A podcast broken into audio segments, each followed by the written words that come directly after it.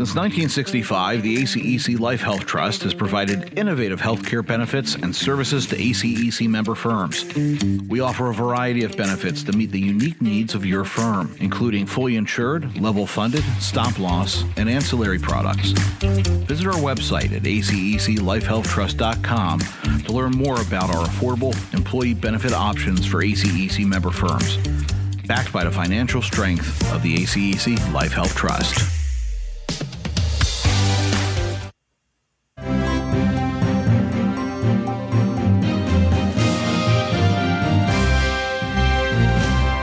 Welcome to the Engineering Influence podcast from the American Council of Engineering Companies. I'm Allison Schneider.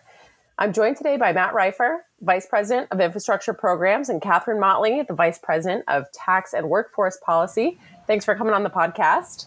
Yeah, happy to join you. Thanks, Allison. No doubt you've heard a lot of talk in the last few days about a new deal between Senator Joe Manchin from West Virginia and Senator Senate Majority Leader Chuck Schumer for a bill on climate, taxes, and healthcare. This story has taken a lot of twists and turns, so we brought on these two members of the ACEC advocacy team to help us break this down. So let's give listeners a better understanding of what's going on in this potential legislation and how we got here. In the past, Senator Manchin has blocked some of President Biden's signature Build Back Better legislation and economic packages over concerns about raising taxes and new spending on climate change. We know looking ahead to the fall, Democrats are trying to get something passed here as part of their central agenda before the midterm elections.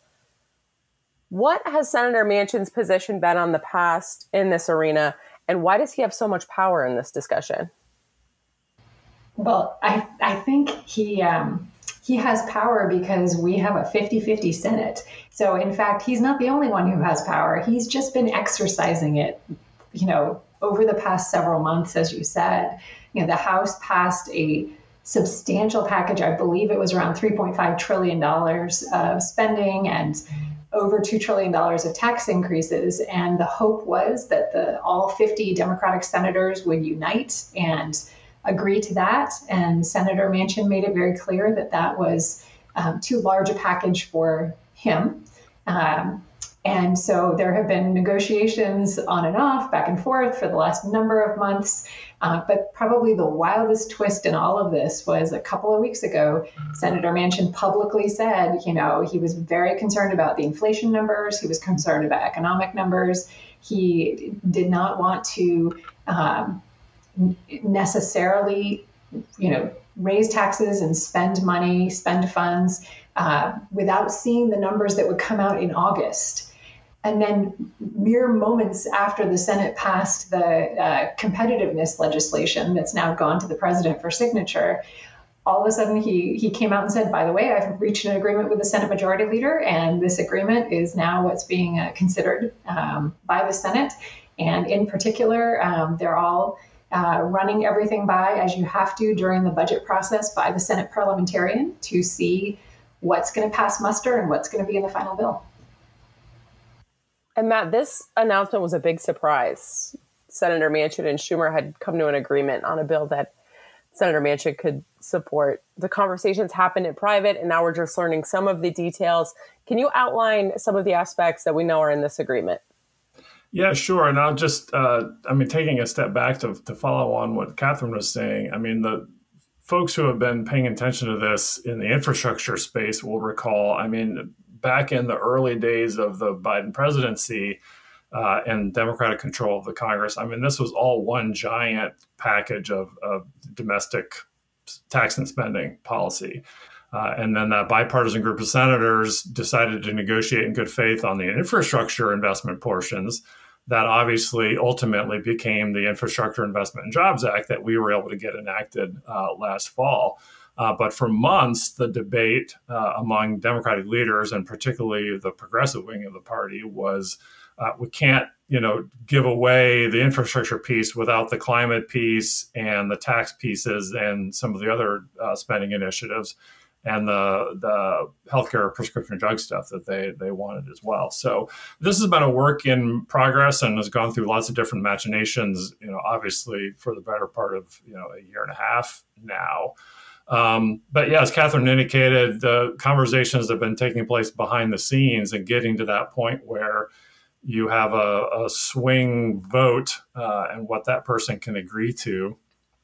But the, the highlights, uh, obviously, in the energy and climate space are uh, a, a, number of extensions and renewals of uh, existing production tax credits uh, in, in, the energy arena, the expansion of that to other markets as well, uh, as well as um, incentives for manufacturing. Uh, and industrial uh, facilities as well. And there's provisions related to nuclear energy, uh, there's um, oil and gas leasing in the Gulf uh, Coast and uh, in Alaska. So it's really sort of an all of the above uh, energy piece and a number of investments on the climate side looking toward um, more renewables and reducing carbon emissions.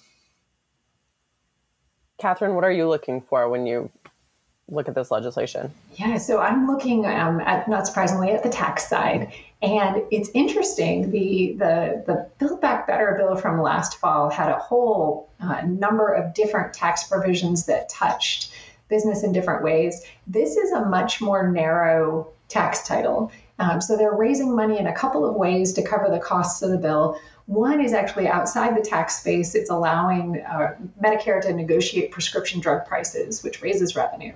And then in the tax space, there are basically a couple of provisions. One is uh, related to carried interest for private equity and hedge funds. Um, so, not an area where I have a lot of expertise. The next one is looking at particularly large businesses and whether they're paying at least 15% effective tax rate. Um, and then there is also substantial funding for IRS enforcement. And that is always an interesting topic uh, because you know once once the funding goes to the IRS, uh, unless it's specifically designated for something like new computer systems, which they certainly need, they are working with antiquated equipment. Uh, but when you when when they get money for enforcement, you always start to wonder who who's going to be audited. Um, so that's a big question in the business community right now, uh, with a substantial infusion of money that would come under this bill. You know, where where would those enforcement dollars go?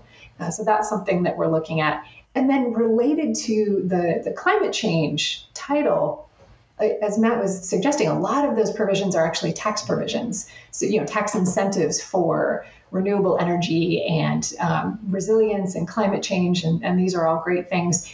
One of the interesting twists is that the um, they have structured these so that um, taxpayers that meet certain labor standards, prevailing wage and apprenticeship standards, actually would get a bigger tax benefit than taxpayers that don't meet those standards. And so we're looking at all of those pieces too. Uh, while that would really fall more in the construction side of things, not so much on engineers, uh, but we're looking at kind of what the impact would be and, and how that would, would change, you know, how these projects uh, move forward.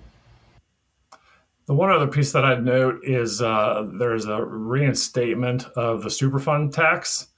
Uh, we are going to be doing some outreach and trying to understand the implications for our uh, energy sector and industrial clients, what that could mean um, for them.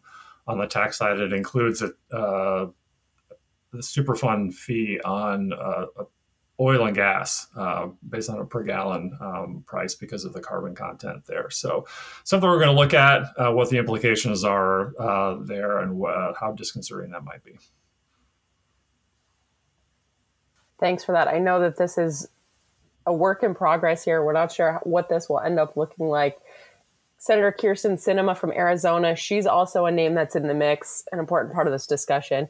She wasn't included in the negotiations, and she's not committed to supporting this agreement yet. Where does Senator Sinema stand right now?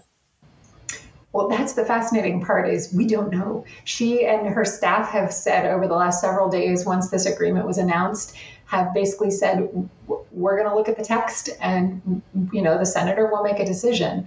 Um, it's a really interesting kind of power dynamic.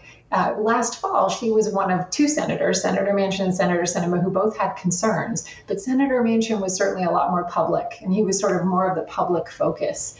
Uh, but now that he has signed on to this agreement you, you know now she's the focus and so far she hasn't really um, expressed her position one way or another. Um, so that's been that's I think that's one of the really interesting kind of pieces of drama that's left in this uh, conversation. Um, I suspect she also wants to see how the parliamentary review of the bill goes. Um, as as you all know, you know under this budget process only certain kinds of provisions can be included in a budget bill, and the Senate parliamentarian is the one who uh, makes those choices, makes those decisions, reviews, and makes those uh, final decisions.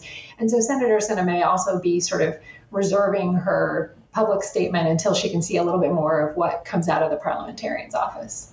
It's really interesting. I know Senator Manchin has been saying publicly that a lot of the things um, Kyrsten Sinema was looking for in this bill, and I think you know as she digs into it, we will we'll hear more about where she stands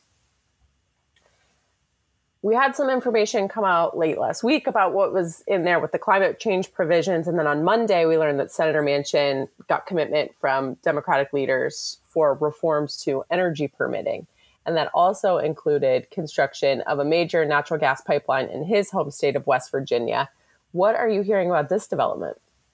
Yeah, and this is uh, something we've been paying very close attention to. It's a big deal uh, for us for in a number of respects. One, obviously, our member firms are the ones that help their clients conduct these environmental reviews. They do the assessments, they provide the prepare the environmental documents, uh, and help their agency clients navigate that. Um, and then obviously we have development clients in the private sector that have to comply, uh, and so it Im- impacts them in, in, that arena well as well. And in the energy space, as you mentioned, and in uh, pipeline permitting, this has been a, a significant challenge uh, over the years. And unfortunately, the administration has taken some steps to uh, undo some reforms that we had supported, uh, and uh, and released an action plan that may or may not have an appreciable impact uh, on, on infrastructure permitting, particularly in the energy space. So we're very eager to review those details of what will be included um, in that sort of side deal on, on permitting, but it could be uh, potentially very meaningful and, and, and, very beneficial and helpful. But yeah, the, the devil will be in the details as it always is. Um, this is one of those provisions, and Catherine mentioned un, under a budget reconciliation process, the provisions have to be uh, have an appreciable impact on spending or revenue, right? It's all tax and spending. So permitting doesn't really meet that threshold, so it has to be separate. But clearly, it was important to Senator Manchin, and it's important to a lot of uh, developers as well. So um, we'll see. You, you never want to be left out of the, the thing that gets voted on first. um, so, but, but, hopefully that commitment will remain and that it will be meaningful in ways that appreciably uh, make reforms to the infrastructure permitting process. And then, yet another wrinkle when it comes to gaming all of this out is that several Senate Democrats have tested positive for COVID 19 in recent days, including Senator Manchin and Senators Dick Durbin and Tina Smith, also Tom Carper. If they don't get any Republican votes, all 50 Senate Democrats would need to be present in order to pass the legislation through reconciliation. What should we, we be what should we be keeping an eye on as this continues to evolve?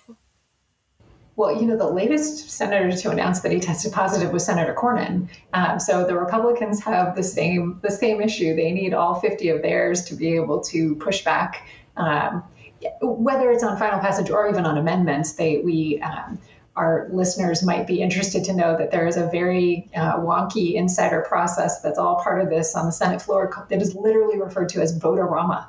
And that's when, after they do the debate, general debate, they, they are there I have all kinds of amendments and, and that process of working through all those amendments on the budget bill is called vote-a-rama and they you know so even if it's just pushing an amendment that puts uh, a Senate Democrat that who is up for reelection in a difficult position um, in terms of an amendment vote, even if it doesn't get included in the final bill, that's all part of the part of the political games that happen on reconciliation. Um, so, uh, yeah, I, I wouldn't be at all surprised if we saw additional announcements throughout the next week or so that certain Senate uh, senators are yeah, quarantining. Uh, it just seems to be um, a regular occurrence at the moment. Uh, so yeah, I would definitely watch for that. And I would watch for the amendment votes. Um, again, even if these amendments don't end up um, passing, but it still can make for some difficult uh, difficult votes and some interesting campaign commercials uh, for uh, the senators who are up for reelection.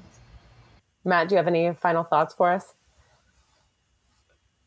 Yeah, uh, as you've indicated, there's a lot of uh, steps between now and uh, the president's signature, and the, the margins are so narrow, and uh, the provisions, you know, so far-reaching, and there's a lot of things to be worked out. Um, starting with a parliamentarian's review, uh, and then finding out, you know, where the other Democratic senators, particularly Senator Sinema, may be, and then, yeah, the attendance on the floor and who can vote, what the amendment process will look like if that results in any appreciable changes.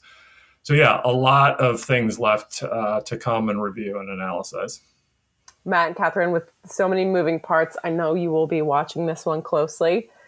That was Matt Reiffer, Vice President of Infrastructure Programs, and Catherine Motley, Vice President of Tax and Workforce Policy. Thank you so much for coming on the podcast. This has been another Engineering Influence episode from the American Council of Engineering Companies. Thank you for listening.